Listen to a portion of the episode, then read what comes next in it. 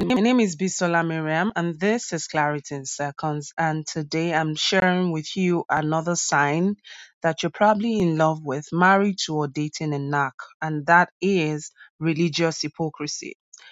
So, narcissistic people are able to play the hypocrites when it comes to how the religion for them is a tool for manipulation and oppress oppression.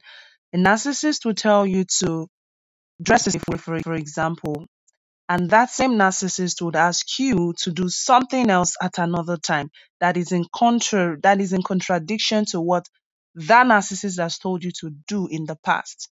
And that makes you confused and you begin to ask questions. So you said this is right now. You said it was wrong the last time, right? So it makes you confused because it's a way to keep you confused and continue to manipulate you. Let me give another example. So, a narcissist, for example, will tell you to dress a certain way or wear a certain hairstyle, right?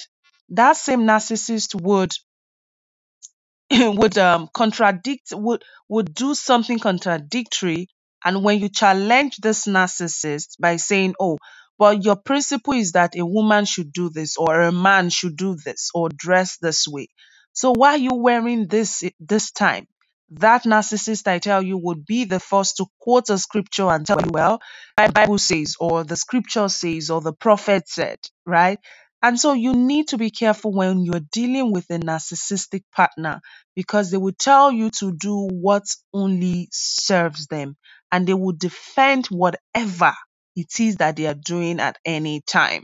Maybe a narc is telling you, let's go to church today because it, ma- it makes that narc feel good that day. The same narc will give you a reason why going to church is not necessarily a big deal the next time. So you see, they are very inconsistent and they would only do what pleases them. And so think about your relationship dynamic right now and ask yourself, are you committed to a narc? And how do you get out of that kind of toxicity? Perhaps how do you find your healing, your clarity? And the very first step to doing that is to be a part of my support group. I have a coaching community. Just simply go to bisolamiriam.com forward slash big forward slash coaching, bisolamiriam.com forward slash coaching. In that community, I get to answer questions and talk to you weekly in my support group. So at this time, the focus is to support people who are in this kind of relationship, you know, dynamic. Moving forward, we have other programs in the coaching community. And of course, in the later part of the summer, we'll kick off um, conversation and question and inter- interactive session on scholarship and grants opportunities. I want you to join this community because everything you need to learn in terms of you know, coping and uh, exiting the strategies for, you know, um, uh, recovering from childhood trauma, narcissistic abuse, and domestic violence. I would share all of that with you.